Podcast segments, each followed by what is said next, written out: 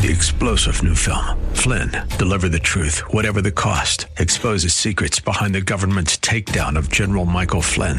Flynn knew what the intel world had been up to. He ordered the first audit of the use of contractors. This set off alarm bells. He told the truth. He was the most dangerous person for Donald Trump to hire. They had to get rid of Flynn. Flynn, deliver the truth, whatever the cost. Available now. Watch it today. Go to salemnow.com. Salemnow.com. Is the Pro America Report on The Answer San Diego. Welcome, welcome, welcome. Ed Martin here. Great to be with you. Pro America Report. Fantastic to be together. I tell you all the time, those three days from Friday night all the way through to Monday night, they make me crazy because there's so many things going on. In the case of what you need to know today, actually, the problem started Friday night after the show and it got resolved by this afternoon. So I'll fill you in on that. It's pretty extraordinary. It's a story of uh, losers and then winners and heroes and goats, and it's uh, it's pretty cool. So we'll talk about that. We got a lot more to talk about today. Of course, the Kamala Harris vice president president uh, appointment uh, as a vice president uh, candidate to Joe Biden seems to have hit some rough patches. I've been telling you for weeks. It is by far the surest thing, but it's now been delayed. Uh, the whole thing's been delayed a few weeks. There, there's all sorts of mystery now about whether Joe Biden is going to do in-person interviews. But here's something you didn't know. You know, it's August 3rd. It's August 3rd. Now, if you're like me and you don't remember stuff very well, you have to do tricks to remember stuff. So 30 days has 30 days has November. Oh, geez, I just lost it. No, what is that? 30 days has November. Oh my gosh, that's how I usually 30 days has September. April, June, and November. All the rest have 31 except for February. There you go. See, that's why Noah's here. Thank you, Noah. And besides being a great technical director, he has those little songs in his head. Now, he has other voices in his head too, but that's another problem for another day. But here's the thing 31 days in July. So here's what I'm telling you. Do you know? Did you know? You will now Joe Biden hasn't left his basement since July 28th. Now, I'm not good with math, but that's 28, 29, 30, 31, first, second, third. Eight days. Seven depends on how you count. I suppose he left his basement, but I mean, he hasn't left his house. He hasn't been doing any public events. He hasn't been out of his place. Here's the question. You know, what's, what shape is he actually in now? You know, uh, the delay, they, they originally said that Joe Biden was going to interview his final candidates in person. Now, the, some of the people who are being sort of considered for the uh, for the vice presidential slots are, are, are leaking that it may be on uh, Zoom or whatever, not in person. The question you have to wonder is what actually is going on here? And I heard someone say this. This is a pretty good uh, exercise. pretend you could go forward 25 years and look back at America and, and history. And how embarrassing and insane will it be that a man who has clearly got some health issues, in you know, health in his head, mental health issues, you know, uh, uh, was nominated? It's it's going to look really odd. That's not an original thought to me. That was someone else said that. But we'll we'll talk in a few minutes with uh, Dr. Brett M. Decker. Of course, Dr. Decker is a New York Times best-selling author. We'll talk with him, and later on, we're going to talk with our old friend. We're going to talk with Tammy Kobza from Iowa because I want an update on Joni Ernst, the state, the senator up there. That race has supposedly suddenly gotten hot. And uh, Tammy's also a, one of the national field folks for the Phyllis Schlafly Eagles, where I work. And she's talking about uh, mail-in ballots. They have some mail-in ballots problem in Iowa, so problems in Iowa. So we'll talk with her about that. And later on, I will tell you about the conventions the conventions and how the contrast of the conventions will be striking. And it won't surprise you when I say one of the candidates is a former television star and therefore has decided if you can't have a big rally, you're going to have a really, you know, kind of uh, made for TV production. And the other one is just going to get the vote done. And well, yeah, Joe Biden. They're, they're just going to be. So we'll talk about that at the end of the show. But here's what you need to know today. This is the important thing. This is the number one thing. You know, if you go to if you go to proamericareport.com and sign up for the daily wink, it comes in your email. Email comes in at 5 a.m. Pacific time, 8 a.m. East Coast time. Bam, right there. It gives you what you need to know. And right now, I'll tell you what you need to know is that on Friday, And you know, all all politics is local, uh, all pain is personal. And so on Friday night, at about seven o'clock at night, the Montgomery County, Maryland health director released a statement, and it, summarizing it, it went like this. The Montgomery County schools have decided that they can't go in person, the public schools, and therefore I'm the public health director and things are really tough. They should be tough. It's got to be tough. It's very tough. Therefore, I hereby decree all private schools also cannot go in person. And so all across Maryland, you got to know the swamp out here. If you go to the swamp, the number, you know, the number one, two, three, four, five, six, seven, eight, nine, about nine out of 10 or 10 out of 12 fastest growing counties are all around DC. So Montgomery County is a booming county. Lots of private schools. There's Catholic schools. There's country day schools. There's private boarding schools. There's all kinds of schools, all kinds of private schools, all kinds of different things. And the, the, the health director decided because why? Because the teachers unions that were shutting down the public schools cannot have the competition. I had already been getting emails from folks all across the country who were saying, my kids aren't going to go to public school because the school's not in session. They're not going to do it in person. I'm fine in a private school. I got an email from a friend of mine who works in the, uh, in, the, in an archdiocese school out in St. Louis. He said, we have a waiting list for the first time in 10 years People are jumping at the chance to get out of this public school system. The public school unions couldn't have the competition so stark, so they use the health director to come down on ha- like a hammer and tell the private schools, we don't care if you're a private school of 100 kids, 200 kids. We don't care if you have enough room to socially distance and if you're going to take all the precautions. We don't care if you've gone to the CDC website and you've looked at the guidelines for opening schools and you see that there are three levels and the second level allows schools to open if they can have distancing and all. The third level is, is, is not happening now, but you, you don't care about any of that. I'm the Maryland Public Health Director.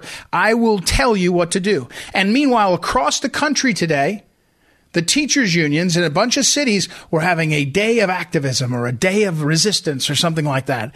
And they were threatening to strike teachers unions because they, why? Because they want their demands met. What are their demands? Well, the Los Angeles schools, the, the school uh, union, they want, um, they want, uh, defund the police, Medicare for all. They want blah, blah, blah, blah, all these political demands. So you say to yourself, we have teachers' unions acting politically, preparing to do what? Hold our kids hostage. That's what they're doing. Now, look, let me be clear about this. Smart people, adult people, we can be in the same group here. We can be, we can be smart and adult and still want to go back to school. We can say things like, we should worry about teachers' health. We should worry about whether children get sick. They don't really a lot, and they don't a lot. We should worry about whether children are vectors. They're not. The only study I could find was out of Australia, and it said the students aren't vectors at all, meaning they don't carry it home very. Li- it's not very likely that they're spreaders. It's other people that are spreaders. So while we care about all that, we have to go forward to function as human beings. You make a calculation about the risk. You know that some people may get sick, but you decide you're going to go forward anyway. Because why? Because otherwise you wouldn't get out of bed. Otherwise you wouldn't leave your house. Otherwise, you wouldn't drive a car, fly in a plane. If you just couldn't take any risk, you would just say, I got to go back to bed. And so we, the people, are in charge of those decisions. And let me be clear.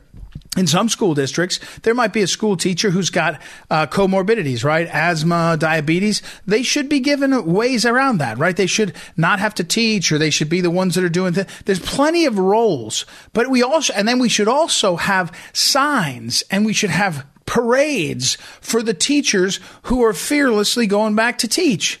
Just like the people that are healthcare workers, most of them didn't think they would sign up for a pandemic. They just wanted to be a nurse's assistant, a physician's assistant, or a, a nurse, or an anesthetist, or something, right? They wanted to work as an orderly, whatever it was. They didn't know you'd have the pandemic. And you know what they did? They went to work. And some of them even got sick. We should have parades for them. We should give them medals. We should say thank you. But we shouldn't curl up and stay in our bed. And so what happens in Maryland? This is where the story turns amazingly. Families are devastated. Families are upset. Families are saying, how are we going to, what are we going to do? We're, our private school, this was the place for my kid. And the governor of Maryland, Governor Hogan, who I don't always agree with, he's pretty liberal on some things. He came out this afternoon and he said, I'm overriding the Maryland health director, the county health director who did this. Private schools can make their own decisions. And if they have a problem, we'll come in and, and evaluate it, but you can't blanket shut them down. Wow. Wow. That's what I, that's what I'm talking about. And that's actually what I'm talking about with leadership. Because the, the Maryland, the, the county, the health director was clearly out of line. He was clearly carrying water for somebody else, and it was outrageous. So, what a great thing. What a super thing. What a, what a heroic thing by a local official, a governor, to step in and get it right. He'll probably get absolutely excoriated, but he got it right. He got it right. All right, we're going to take a break. When we come back, we'll talk with our friend Tammy Kobza out of Iowa. Mail in ballots. They had some mail in ballots in the recent primary up there. We'll hear what she had to say. You know, there's two congressional races in New York. They still haven't finished counting the mail in ballots. The race was three and a half, four weeks ago. Crazy. All right, we'll take a break and be right back. It's Ed Martin. You're listening to the Pro America Report. We'll be right back. This is the Pro America Report on The Answer San Diego.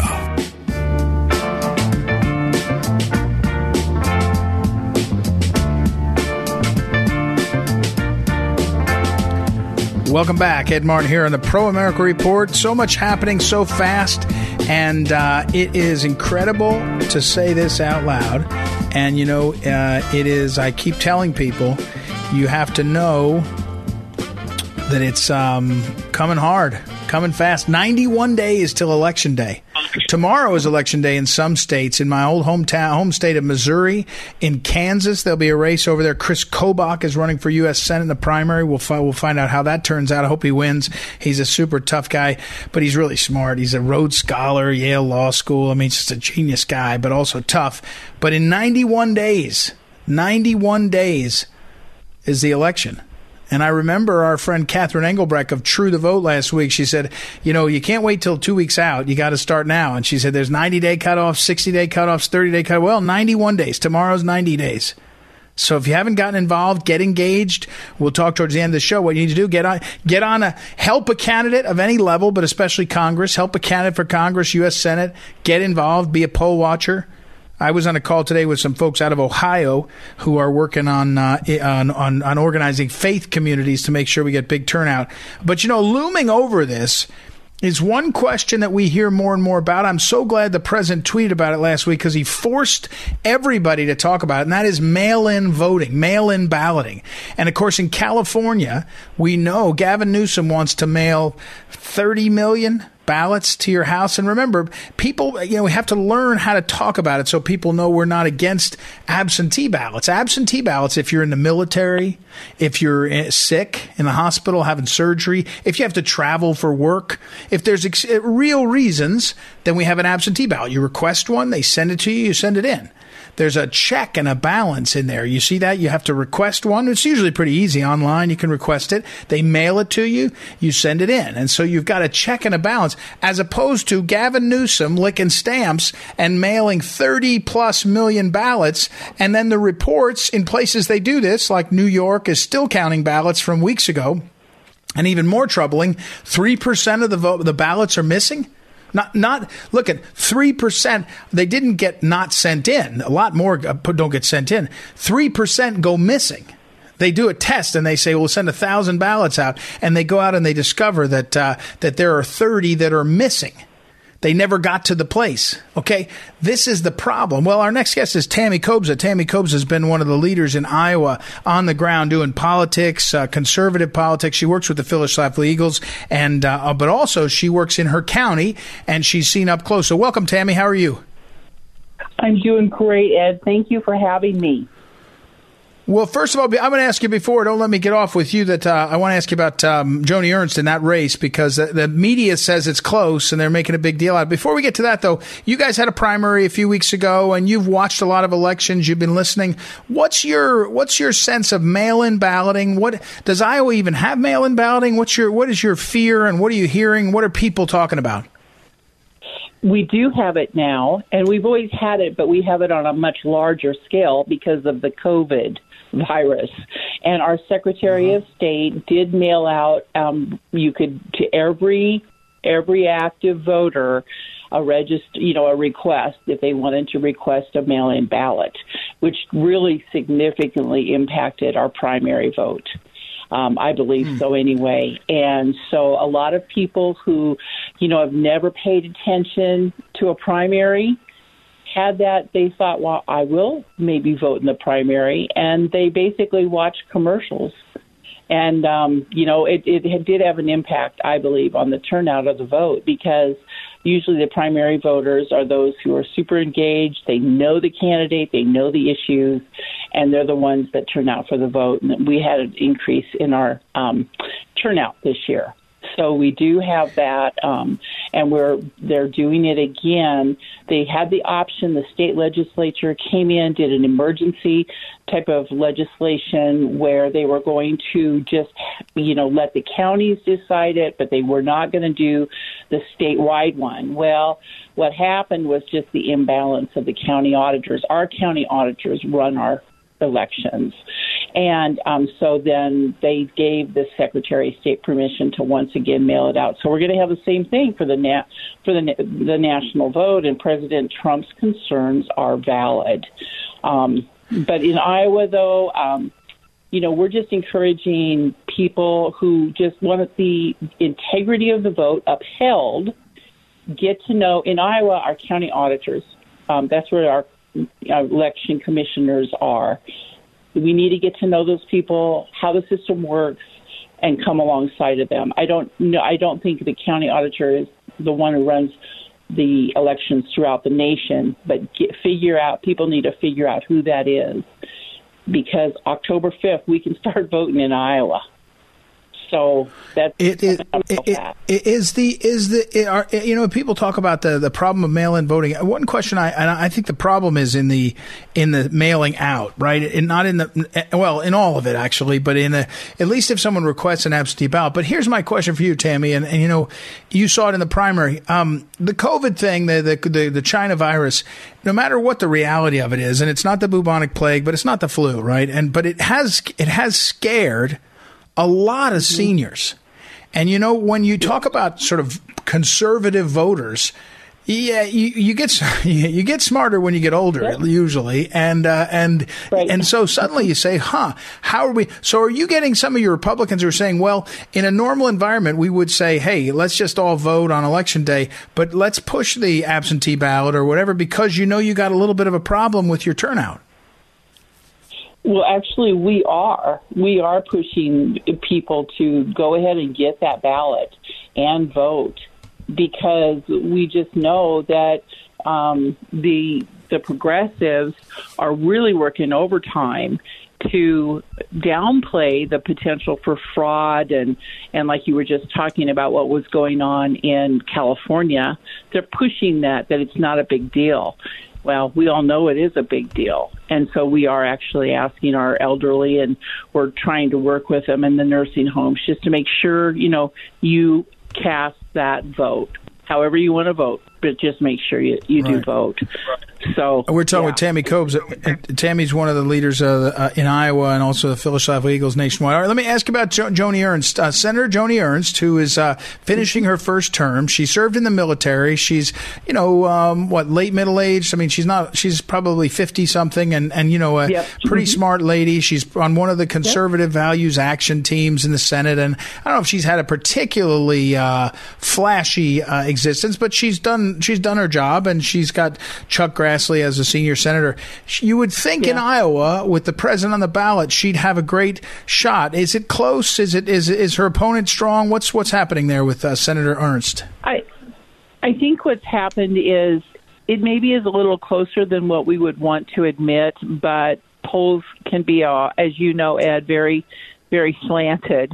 Um, we do have in Iowa, um, you know, some more purple on the eastern side, and we've got mm-hmm. her competitor is a woman and is putting together some really snazzy ads that are um, really kind of making people wonder about Joni. But um, Joni does; she does a great job. Senator really does support the president's agenda And that's the message that we're trying to get out because it's essential that she wins again, just to keep the Senate for the, all the judicial, you know, the judges that are going to be coming up for vote the next four years. So um, I know President Trump really, really appreciates Joni, has always had a good relationship with her. And um, I think she'll win but I think unfortunately it's going to be a little closer than we would have liked. And that's hmm. why um, having grassroots that are supporting her across the state have that relationship with their county auditor, doing what they can to be poll watchers and you know train poll watchers, and then just to follow up. Um, just to know that you know the county auditors are being watched by we the people is in and of itself a good check on the system. But um, yeah, I think Joni is probably going to be okay. But we're doing everything we can to help her. We we all right. Her, well, Tammy, we yeah. Well, she's yeah. a, it's a you know that Iowa is always important. there's lots of reasons it's important, but at this by this time it's just yeah. important to win. Uh, first in the nation is a different thing. Amen. All right, Tammy Kobza, thank yeah. you as always for your perspective and keep us in the on, on your uh, email list and a fast call to let us know what's going on. It's going to be important. A few months, 91 days till election day, so uh, a lot to do. Great. Okay, we will take Thanks a quick break. When we come back, we'll talk with Dr. Brett. M- Thank you, Tammy. We'll talk with Dr. Brett M. Decker, New York Times bestselling author. We'll get an update on Trump in Michigan, some new polling in some of the uh, battleground states. We'll see. Uh, Decker is from Michigan, works in Ohio, and uh, is uh, a kind of heartland guy. We'll walk. He'll walk us through what's going on. Be right back. Ed Martin here on the Pro America Report. Back in a moment. The Pro America Report with Ed Martin on The Answer San Diego.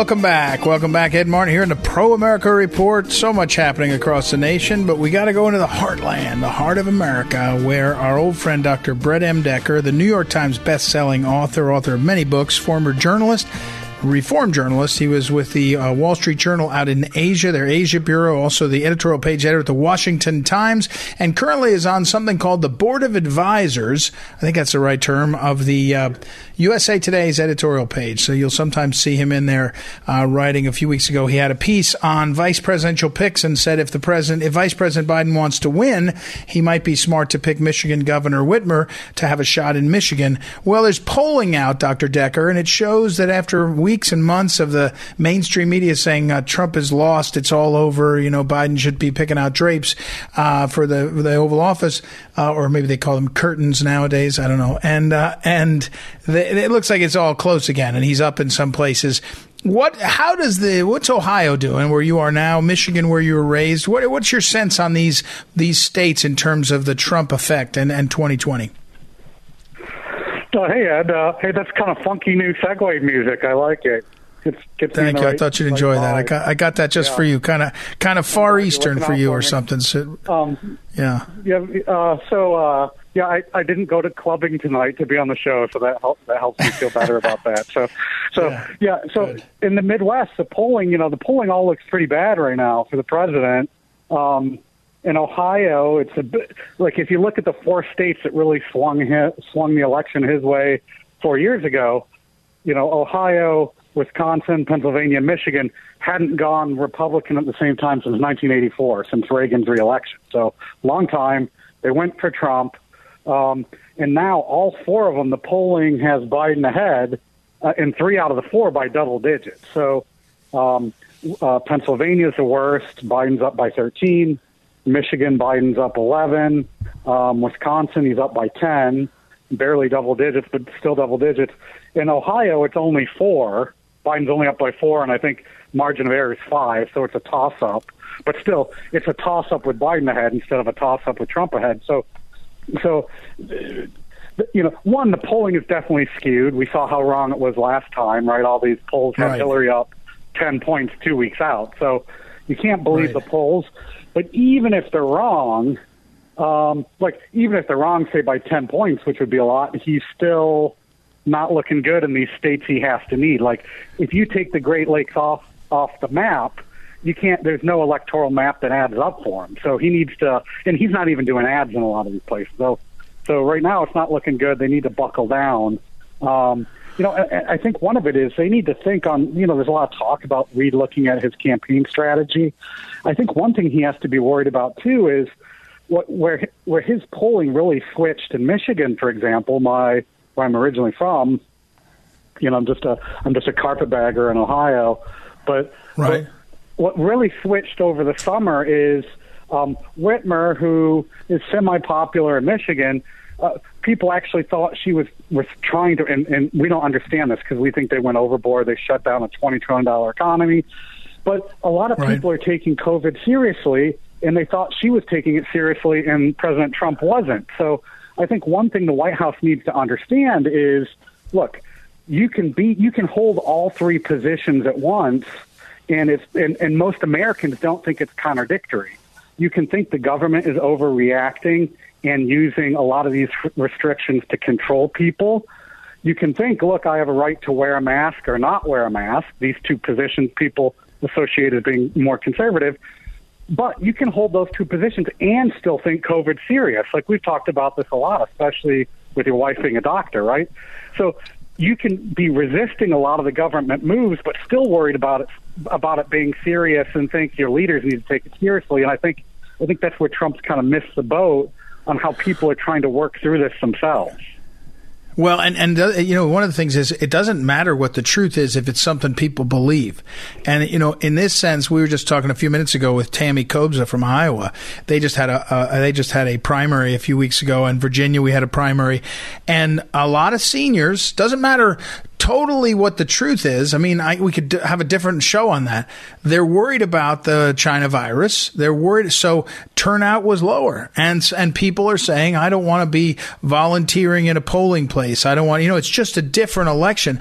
But, uh, well, let me back up for one second. Again, we're talking with the Dr. Uh, Brett M. Decker, uh, New York Times bestselling author. Um, in 20, 2016, you had a similar people didn't think that Trump could run the table in these places and the polling was pretty against him down to the stretch. I mean, uh, it, on the issues, things like China, immigration, uh, fracking in western uh, Pennsylvania, um, uh, is are those issues going to come back for him? And then the wild card is when Biden actually leaves his basement, um, it almost day after day, it's getting more incoherent. I mean, uh, you know, what are we looking at? Sort of Trump is always going to get bad press until he wins.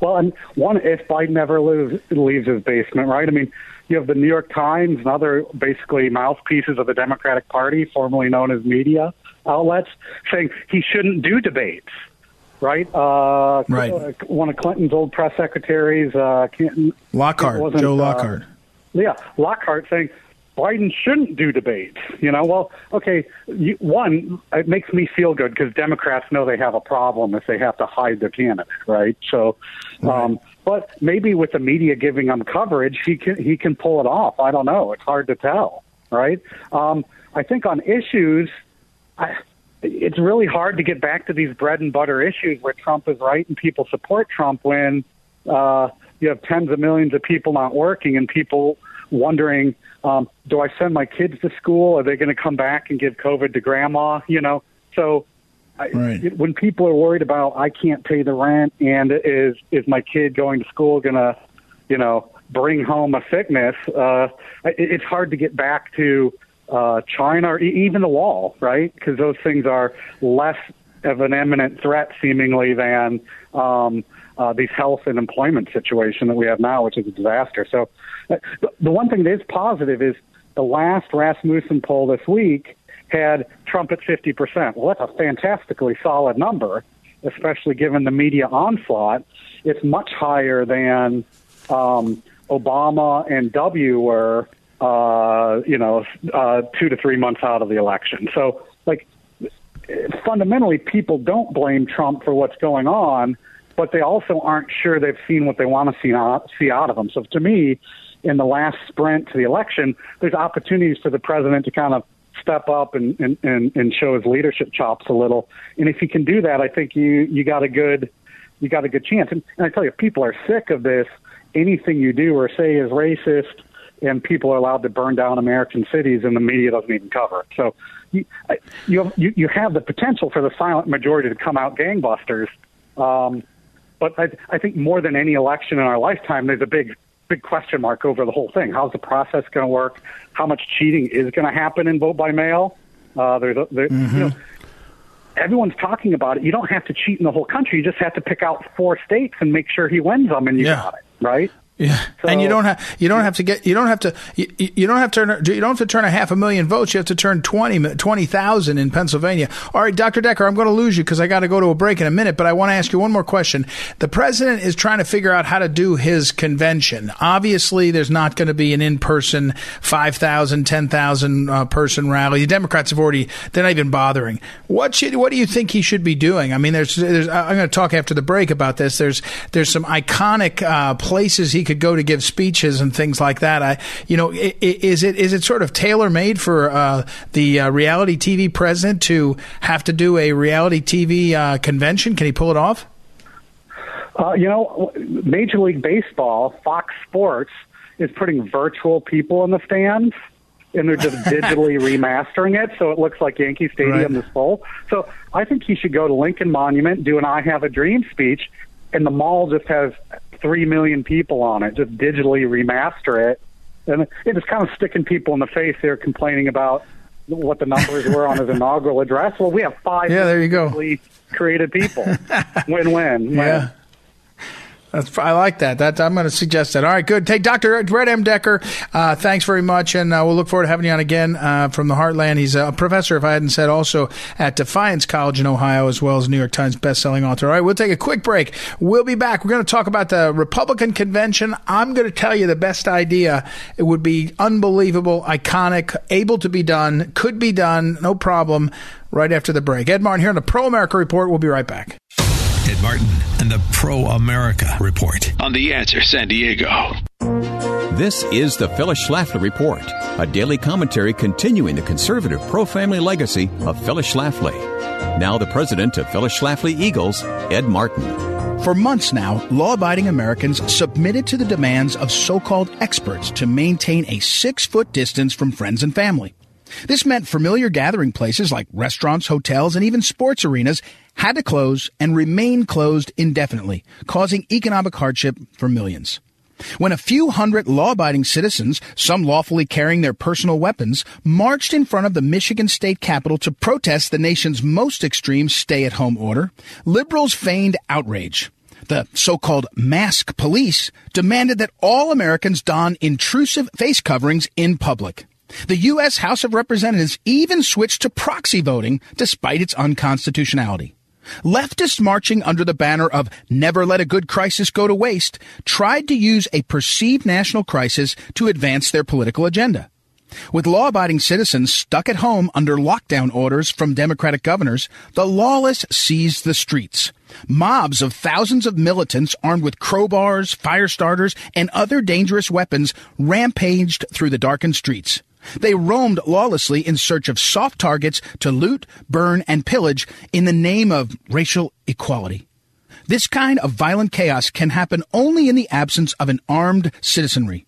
Merchants ought to be able to defend their shops with their own lawful firearms, but liberal gun control policies turned our streets into a might makes right Wild West showdown.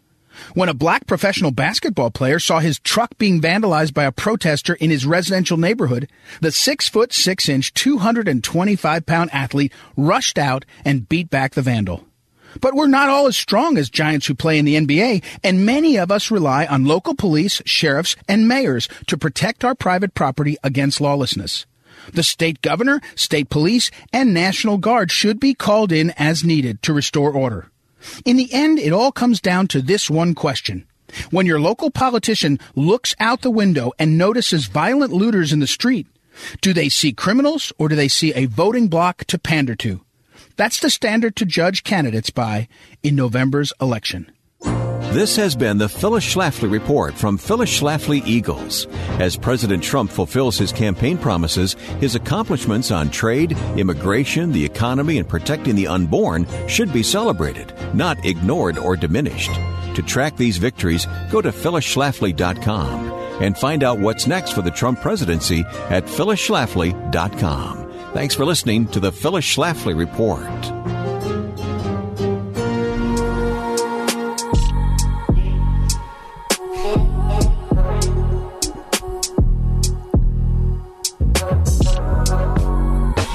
Welcome back. Ed Martin here. You know, I'm trying to watch the news as I'm talking. Not watch the news. I'm trying to watch the uh, the uh, Twitter feed and the internet as the news is coming in. You know, the president is is making more noise. He told us today about mail-in balloting. He said, "I'll just do an executive order because of the pandemic, saying we have to stop it." And the left is going crazy. But over in New York uh, judges now said they're going to have to recount all the votes for two congressional races because even the ones that are disputed should be counted, and they're mostly mail in. The problems with mail in. I mean, you want chaos, do mail in balloting. Again, the difference between mail in balloting and absentee balloting, it's important to know it. An absentee ballot, you're in the military overseas, you're in the military deploying, you're in the hospital, you request an absentee, it's mailed to you, you fill it out, you send it in. Mail in ballot is Governor Newsom and his cronies just mail them to everybody. They pull the addresses of anybody anywhere that was uh, registered, send them out, and you have no check and balance on who filled it out when they sent it back. So disastrous stuff. All right. I told you I'd get to this though. You know, in a few weeks, just a few weeks, the Democrats will have their convention. And it was supposed to be this big deal, right? I mean, this is the big titanic battle Trump versus the Democrats. And the Democrats were going to go first in about two weeks. They were going to have their convention. Uh, Milwaukee, they're up in Wisconsin because they want to put Wisconsin, you know, in the Democrat column. Hillary famously lost it, didn't campaign there and lost it narrowly. So they're up there in Milwaukee. Well, the Democrats have announced they're not having one at all. They're going to have 300 people in a room. They're going to vote in Biden and they're going to move on. They're going to try not to even publish a platform, I predict, because they don't want you to see that they had to give in to the Sanders and the left. But forget about that. I don't, I don't really care much. A week after that, the president has to have his convention. He got pushed out of Charlotte. They won't let him do much. They got went down to Jacksonville, Florida. They're not letting him do much. So the question is, what do you do? And the New York Times is reporting today that they're looking, the president's looking at having a series of speeches, sort of cinematic speeches over the nights before he accepts his uh, speech and, and, do that one in, icon, in an iconic place. So I sent a text into one of my friends that's uh, in the White House and I said, I got it. The president should go over to Mount Vernon, George Washington's home, so iconic. It's a beautiful building. It's got a beautiful view. The, the, beauty of these kinds of places that are close to the swamp is the Secret Service and the Air Force and everybody knows how to control that. You know, it's such a big deal when they go into places. They were already uh, uh, uh, um, floating the idea of having Mrs. Trump do a speech here or there. But if, if she's going to go up to upstate New York, some sort of historic place, it's such a big deal to go because of security. So the president could go to Mount Vernon and he could echo all the George Washington, the sort of iconic Washington images and the iconic Washington message. Uh, uh, Washington was America first before Trump was. Washington was uh, no foreign wars, no entanglements before Trump was. And he could echo all that stuff plus you you can't help but associate, you know, the person whose house you're at doing this kind of speech. Plus, the left would go crazy and say George Washington's a bad guy. We got to get rid of George. Remember, they want to they want to cancel him too, and that that that that whole thing is a, such a failure. So I think it's a perfect way to talk. But whatever the president's going to do, I, I here's my bet. You can take this to the bank. The president spent 14 years, not 10 minutes, not a year, 14 years doing high level prime time television. And I told the story 10 times, I've told 100 times. When I did my stint at CNN, I went in to see Jeff Zucker, the only time I met Jeff Zucker, and I asked him about Trump at The Apprentice, where Zucker was in charge of The Apprentice. And he said Trump was driven to be number one. And once he was number one, he wanted to stay number one. He cared about the lights, the camera angles, the table, the chairs, the people, the word, everything. So if anybody can come in and figure out how to have a made for TV Republican convention, it's probably this president. I mean, he's he's kind of busy running the country too, and you know helping save the world. But you would think that would be, and I, I have a lot of confidence that's what's going to happen. So look for some iconic. Uh, speeches and things done, and especially the president loves to uh, leak things to reporters at the New York Times as a way to float them and see if people uh, think it's a good idea or not a good idea and all that kind of stuff. So that's what he's doing there. We'll see what happens. And uh, all right, we're gonna we're gonna take another break. I mean, excuse me, I'm not gonna take a break. We're gonna be back tomorrow night. And I was looking earlier today. We're gonna have some more guests tomorrow night. David Horowitz, the famous David Horowitz from up near L.A. His newest book is called Blitz. And we talked to him about it once. We got to talk to him again. New York Times took a shot at him and uh, Stephen Miller this weekend. So uh, he's famous and he'll be great. I got to talk to him about his memoir from a few years ago that I just read last night. So we'll talk to David Horowitz and some more all tomorrow night. Thank you, as always, to Noah, our great technical director, Joanna for helping book the show, and you all for listening. Go to proamericareport.com.